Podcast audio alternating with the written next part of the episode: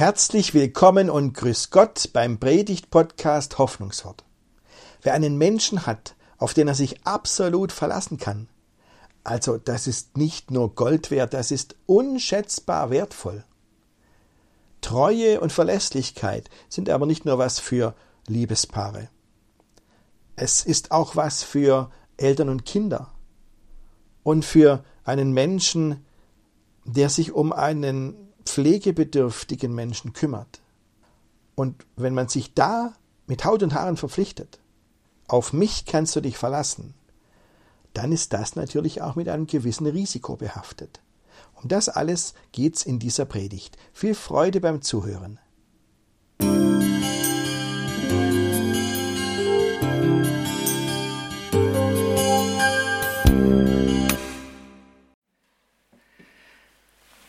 Der Glaube ist eine Kraft, die Menschen verbindet, liebe Gemeinde. So stark, dass Menschen bereit sind, Grenzen zu überschreiten, die andere ihnen setzen. Haben wir gerade gehört und gesprochen, lobt Gott den Herrn, ihr Heiden all. Das ist das Wochenlied für diesen Sonntag. Menschen aus allen Völkern sollen Gott loben. Altdorfer und Hausamer. Überall her, egal ob der Mensch daneben einem jetzt dann steht oder sitzt, eine andere Nationalität hat oder nicht. So stark ist die verbindende Kraft des Glaubens und der Liebe. Wenn zwei Menschen sagen, wir gehen diesen Weg miteinander und wir gehen ihn durch dick und dünn und wir loben Gott gemeinsam, das nenne ich Treue. Und darum geht es auch in der Geschichte von der Ruth in der Bibel. Um die geht mir es heute. Die Geschichte von Ruth. Steht im Alten Testament, sind ähm, nur vier Kapitel, kann man ganz bequem mal ähm, in kurzer Zeit am Stück durchlesen. Es, weil es diese Geschichte gibt von der Ruth und weil die Ruth so eine positive Frau ist, deswegen gibt es viele Menschen, die immer noch heute auch Ruth heißen. Ähm, Ruth ist einer der häufigsten Frauennamen in unserer Kirchengemeinde übrigens. Also wenn Sie mich fragen, ich habe es gelesen, eine bewegende Geschichte, die Geschichte von Ruth. Auch eine dramatische Geschichte. Und das fängt noch vor Ruth an.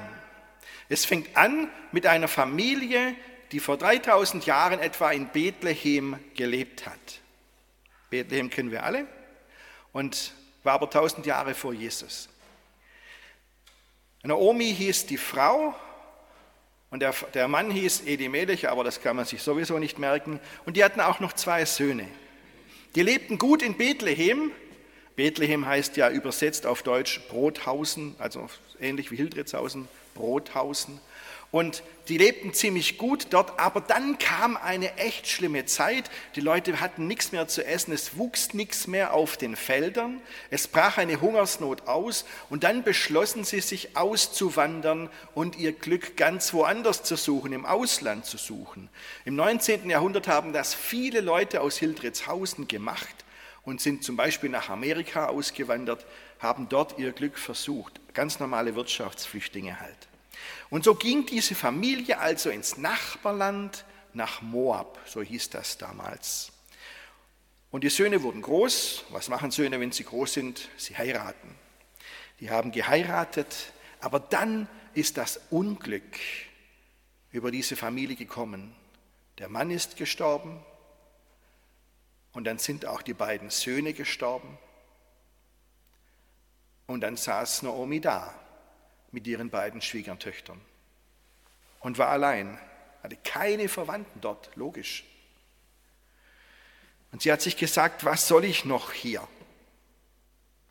Und als sie dann gehört hat, dass es in Bethlehem wieder gut war, dass wieder das Wetter wieder stimmte und wieder was wuchs auf den Feldern und genügend geerntet werden konnte, da hat sie gesagt, ich will wieder nach Hause gehen nach Bethlehem. Und sie ist losgezogen, ihre beiden Schwiegertöchter haben sie begleitet. Und Naomi hat den ganzen Weg über versucht, ihren beiden Schwiegertöchtern klarzumachen, dass sie das nicht tun sollen. macht euch doch nicht zu Ausländerinnen, indem ihr als Moabiterinnen in meine Heimat nach Israel mitgeht. Ich kann euch nicht schützen. Die Sorgen waren übrigens berechtigt. Das merkt man in dieser Geschichte. Geht wieder nach Hause, sagte Naomi zu ihren Schwiegertöchtern. Und dann hat sie darauf hingewiesen, wie Gott zu ihr steht und hat wirklich gesagt, mein Los ist zu bitter für euch, denn des Herrn Hand hat mich getroffen. Zu Deutsch, wenn ihr bei mir bleibt, werdet ihr nicht Segen erleben, den erlebt ihr, wenn ihr zurückgeht. Wenn ihr bei mir bleibt, dann habt ihr Teile dem Unglück, das Gott über mich bringt. So hat Naomi gedacht. Und schließlich hat dann eine der Schwiegertöchter, die Orpa, unter Tränen sich verabschiedet von der Schwiegermutter, von Naomi. Aber Ruth dachte nicht im Traum daran, zurückzugehen. Und dann hat sie Folgendes gesagt, die Ruth, und das sind Worte, die haben, glaube ich, alle schon mal irgendwann gehört. Wo du, hin, wo du hingehst, da will ich auch hingehen. Wo du bleibst, da bleibe ich auch. Dein Volk ist mein Volk und dein Gott ist mein Gott. Wo du stirbst, da sterb ich auch. Da will ich auch begraben werden. Der Herr tue mir dies und das. Das heißt, der Herr ist mein Zeuge, nur der Tod wird mich und dich scheiden. Das hat Ruth zu Naomi gesagt, zu ihrer Schwiegermutter. Also diese Worte lassen mich nicht kalt. Solch ein Bekenntnis, was für, was für eine radikale Zusage.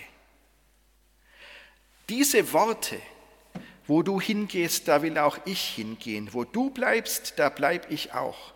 Dein Volk ist mein Gott und dein Gott, dein Volk ist mein Volk und dein Gott ist mein Gott. Ich sage Ihnen, solch ein Bekenntnis finden Sie nirgendwo in der Bibel außer an dieser Stelle, außer aus dem Mund von Ruth. Nirgendwo sonst. So radikal und vorbehaltlos sagt das niemand zu einem anderen Menschen.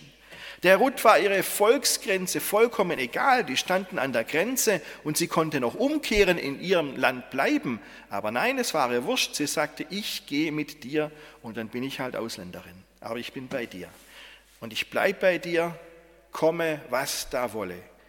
Wir beide, wir halten zusammen, wir sind uns treu, bis der Tod uns scheidet. Also es ist doch kein Wunder, dass diese Worte ähm, zu den beliebtesten Trausprüchen gehören. Brautpaare suchen sich das raus, die lesen sich das. Und wenn Sie jetzt überlegen, wo habe ich diese Worte schon mal gehört, dann haben das die meisten schon mal in einer kirchlichen Hochzeit gehört. Die Brautpaare, also wenn ich mit Brautpaaren zusammen bin und die sagen mir, das soll unser Trauspruch sein, ähm, dann sage ich Ihnen mal den Zusammenhang, dass das nicht praktisch äh, Frau und Mann zueinander sagen, sondern dass das die Schwiegertochter zur Schwiegermutter sagt. Dann ist erstmal Stille. Und dann sagen sie, aber es stimmt doch.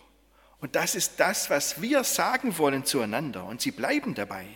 Gilt für uns als Ehepaar richtig. Genau. Aber gilt eben auch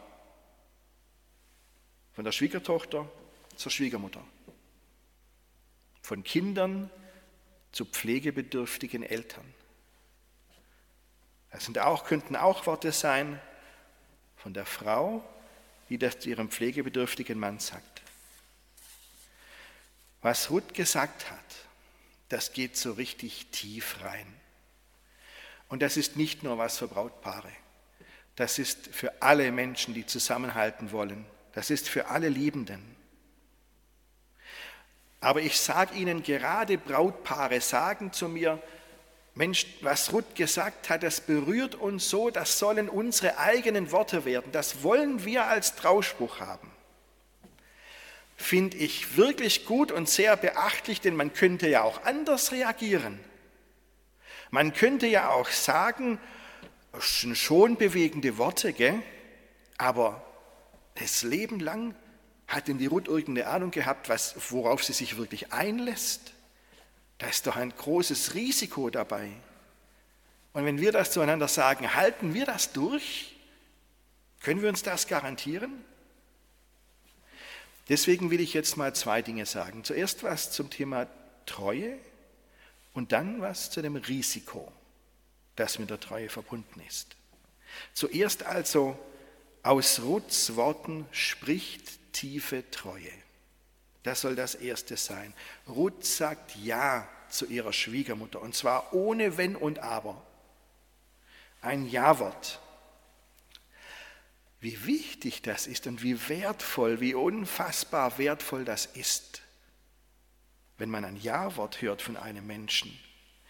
Es ist nur zu verständlich, dass Ruths Worte, auch wenn sie an die Schwiegermutter gerichtet sind, in unser evangelisches Traubekenntnis eingegangen sind. So, wenn ich es richtig sehe, ist gerade niemand heiratswilliges in der Kirche, aber niemand, bei dem es nicht noch Zeit hätte. Aber ich lese Ihnen trotzdem mal unser Traubekenntnis vor. Ähm, ich erfinde jetzt mal zwei Menschen, also zum Beispiel Michael, willst du mit Tanja als deiner Ehefrau nach Gottes Gebot und Verheißung leben, sie als Gottes Gabe lieben und ehren und ihren Freud und Leid treu bleiben, bis der Tod euch scheidet? So antworte ja und Gott helfe mir. Das fragt der Pfarrer bei einer kirchlichen Trauung am Traualtar vorne die beiden, die heiraten möchten. Das Ja-Wort. Und da hören Sie richtig die Worte von Ruth raus. Gell? Ja, Freud und, in Freud und Leid treu bleiben, ist der Tod und Scheide. Das kommt von Ruth. Ja-Wort. Das gibt man sich übrigens zweimal, nämlich auf dem Standesamt und dann vor dem Traualtar ist ein riesiger Unterschied. Ich sage es nur mal ganz kurz. Auf dem Standesamt, das ist die Sache des Staates, das ist die Eheschließung. Luther hat das früher vor der Kirche gemacht. Er hat alle Brautpaare vor der Kirche abgeholt und hat sie vor der Kirche, hat die Ehe geschlossen und dann sind sie als Ehepaar in die Kirche reingekommen zur kirchlichen Trauung. Das ist das evangelische Verständnis einer kirchlichen Trauung. Als der Bismarck dann ähm, das Standesamt erfunden hat, der Bismarck, ähm, da ist diese Aufgabe von der Kirche auf den Staat übergegangen. Und es gibt ja echt einen riesen Unterschied. Ob jemand das Ja-Wort dann gibt auf dem Standesamt oder vor dem Traualtar. Vor dem Traualtar, da, sind, da, da muss man Sachen versprechen, die man am Standesamt nicht versprechen muss. Nämlich erstens, es ist ein Versprechen vor Gott. Zweitens, man verspricht sich gegenseitig Treue, das ähm, wird, muss man auf dem Standesamt nicht versprechen. Und drittens, man verspricht sich gegenseitig lebenslange Treue. Auch die lebenslange Perspektive gibt es beim Standesamt nicht. Aber genau diese drei Punkte sind wichtig für ein christliches Verständnis von der Ehe. Was ist denn Treue? Treue, das kennen wir, das ist so die Exklusivität einer Beziehung. Gell? Nur wir beide und nicht neben ausgegangen. Das ist exklusiv, nur wir beiden, das ist Treue. Aber Treue ist nicht nur das, was man dann nicht macht, sondern Treue ist das, was Ruth macht. Treue heißt, sich gegenseitig unterstützen mit allen Kräften, die man hat. Und die Ruth hat das gemacht und die Naomi übrigens auch. Also, Ruth hat absolut fleißig gearbeitet, als die beiden Frauen in Bethlehem angekommen sind, hat für Essen gesorgt, hat dafür gesorgt, dass das Haus wieder einigermaßen steht, dass man ein Dach hat, unter dem man schlafen kann. Und die Naomi, und sie hat auch für die Naomi gesorgt, dass der nichts fehlt. Und Naomi auf ihrer Seite war eine sehr weise Frau, die Ruth beraten hat und ihr geholfen hat, wie sie an einen guten Ehemann kommt. Treue, das heißt also gegenseitig sich unterstützen nach allen Kräften, sich gegenseitig vertrauen und zwar ohne Hintertüren. So, und jetzt kommt natürlich die wichtige Frage. Warum ist Treue so wichtig? Und warum legt die Kirche, die Kirche absolut Wert darauf, dass das eine lebenslange Beziehung ist, bis der Tod euch scheidet. Wie gesagt, euch jungen Leute betrifft das noch nicht so schnell, aber man kann ja mal drüber nachdenken. Das ist nämlich tatsächlich unverzichtbar. Warum? Weil Vertrauen keine Hintertürchen verträgt. Deshalb. Weil Vertrauen nicht gedeihen kann, wenn da irgendwelche Bedingungen da sind oder Vorbehalte. Vertrauen verträgt kein Kleingedrucktes. Ich kann nicht zu einem Menschen sagen, ich bleibe dir ewig treu, aber hier ist das Kleingedrückte, das gilt nur, wenn du nicht hässlich wirst und wenn du nicht alt wirst und wenn du nicht krank wirst und es immer klappt mit uns und wenn man niemand über den Weg läuft, der noch blonder ist. Solches Kleingedruckte verträgt Vertrauen nicht. Das ist Gift für das Vertrauen. Jede Einschränkung, die jemand macht, ich vertraue dir, aber nur in folgenden Situationen nicht. Das ist Gift fürs Vertrauen. So kann Vertrauen und Liebe nicht wachsen. Verlässlich sein, und zwar absolut verlässlich sein, das ist der Nährboden für Vertrauen. So wie Ruth zu Naomi sagt, ich halte zu dir, egal was da kommen mag. So wie ein Mann zu einer Frau und eine Frau zu einem Mann sagt, wir beide wir gehen durch dick und dünn miteinander. Vertrauen ohne jede Einschränkung, nur so geht's. Und deshalb sage ich Ihnen heute, Mensch, seien wir dankbar, wenn wir einen Menschen haben, auf den wir uns absolut verlassen können. Das ist ein Grund, dankbar zu sein und Halleluja zu singen. Ob es das der Ehepartner ist oder die Lebenspartnerin, ob es Eltern sind, die zu einem stehen, ob es Kinder sind, auf die man sich verlassen kann, oder die Schwiegermutter wie bei Ruth oder auch der Schwiegervater dann. Oder ob es vielleicht eine Pflegekraft ist im Pflegeheim. Mir hat mal eine, eine Pflegerin im Gustav Fischer Stift gesagt, mit leuchtenden Augen, ich liebe meine alten Menschen. Das ist die Einstellung, mit der das gelingen kann.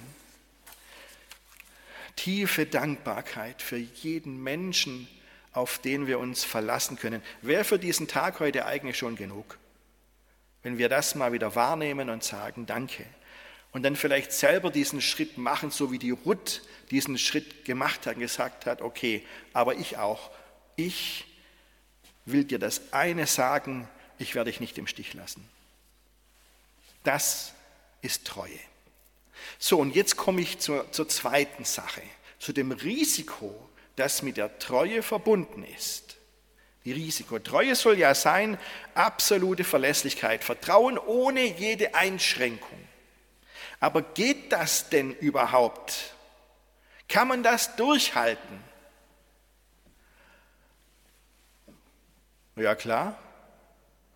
Also wir haben in dieser Woche in unserer Kirchengemeinde zwei Ehejubiläen. Das eine Paar konnte seine goldene Hochzeit feiern, 50 Jahre sind das. Und das andere Paar konnte seine diamantene Hochzeit feiern, 60 Jahre Ehe. Anscheinend geht es schon, Treue ist möglich. Aber es lassen sich doch so, doch so viele scheiden. Ja, stimmt auch. Nicht alle Paare, die ich als Pfarrer getraut habe, sind noch zusammen. Es stimmt. Es hat viele verschiedene Gründe. Das soll heute nicht mein Thema sein, aber eins will ich doch sagen, nämlich es ist manchmal richtig schwierig. Und jedes Paar, das durch so eine Zeit geht, verdient den vollen Respekt. Und wenn die Beziehung von zwei Menschen auseinandergeht, weil es wirklich nicht mehr geht, dann sind das immer noch Gottes geliebte Kinder. Nicht wertvoller als Leute, die schon 60 Jahre verheiratet sind oder 50, aber auch nicht weniger wert. Gottes geliebte Kinder. Es stimmt schon, man kann nie im Voraus wissen, was passiert. Und von daher mag einem dieses Versprechen, lebenslang sich gegenseitig treu zu bleiben, übermenschlich vorkommen. Ich denke da nur an die Ruth. Hat Ruth sich nicht übernommen? Hat Ruth wirklich eine Ahnung davon gehabt, was auf sie zukommt und was auf sie zukommen kann? Nein, hat sie nicht. Hat sie wirklich nicht. Die wusste nicht, was kommen würde. Und sie hat meines Erachtens auch echt nicht gewusst, worauf sie sich wirklich einlässt. Ihre Treue, die sie der Naomi geschworen hat, das war volles Risiko. Aber das ist bei uns doch auch so. Wissen Sie, alle Brautpaare, die sich lebenslange Treue versprechen, versprechen mehr, als sie garantieren können. Das kann niemand garantieren. Aber deswegen ist Ruth nicht bei diesem Versprechen stehen geblieben und unser evangelisches Traube Traubekenntnis, die Traufragen bleiben auch nicht stehen bei diesem Versprechen. Denn es heißt ja nicht einfach, ihren Freud und Leid treu bleiben, bis der Tod euch scheidet, so sag ja. Sondern Ruth hat gesagt, mein Gott ist dein Gott. Und jedes Brautpaar sagt, ja und Gott helfe mir. Das gehört unbedingt dazu. Sowohl Ruth als auch Braut und Bräutigam bitten Gott um Hilfe und um Beistand, um seinen Segen.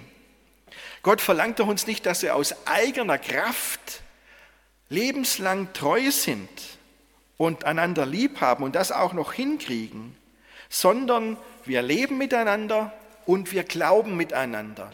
Eine Beziehung hat immer auch eine geistliche Seite. Die Kraft des Glaubens verbindet uns und, unterstützt uns in unserem Willen, verlässlich zu sein und treu zu sein, so wie ein Nachbrenner praktisch. Wenn zwei Menschen zueinander sagen, auf mich kannst du dich verlassen, wissen Sie, dann hat Gott schon lange vor, vor ihnen gesagt, und ihr beide könnt euch auf mich verlassen. Auf Gott ist Verlass. Gott wird uns nicht im Stich lassen. Gott ist treu. Der Apostel Paulus schreibt das in so vielen Briefen. Immer wieder kommt er darauf zurück und prägt das den Leuten ein. Gott ist treu, auf den könnt ihr euch verlassen. Der lässt euch nicht im Stich. Und Ruth, Ruth hat genau das erlebt. Sie hat dann den Mann ihres Lebens gefunden, einen wirklich guten, gütigen Ehemann, den Boas, Sie hat ein Kind bekommen und ähm, da steht in der Bibel, Gott hat es geschenkt, dass sie Nachwuchs bekommt. Und dann war es noch nicht zu Ende. Übrigens, wenn Sie das mal durchlesen, werden Sie vielleicht erstaunt sehen, wie das gewesen ist, als Ruth an ihr Kind bekommen hat. Dann sind die Nachbarinnen gekommen und haben den Namen für das Kind herausgesucht. Ja, die Nachbarinnen haben gesagt, wie es heißen soll. Und vielleicht sollten wir uns mehr an die Bibel halten und wenn ein Kind geboren wird, so als Nachbarinnen sagen, wir haben den Namen. Das war damals dann schon anders noch. Aber wissen Sie, die Geschichte geht ja noch weiter. Ruth hat eines Tages mal einen Urenkel gehabt und der Urenkel von Ruth, das war der König David. Ruth war die Uroma von König David. Und die Geschichte ging noch weiter. Wenn Sie die erste Seite im Neuen Testament aufschlagen, die erste Seite, dann lesen Sie drei, vier, fünf Zeilen und da steht schon wieder die Ruth im Stammbaum von Jesus. Der Weg von Ruth führt über König David zu Jesus. Ein ganz langer Weg, in dem Gottes Segen und Gottes Begleitung sichtbar wird. Ruth, die Ausländerin, die erlebt hat, dass die verbindende Kraft des Glaubens stärker ist als alle menschlichen Grenzen. Und ich wünsche mir und wünsche Ihnen, dass Sie das erleben, dass Gott uns im Glauben so verbindet, dass alle Grenzen, die Menschen setzen, nicht dagegen ankommen. Amen.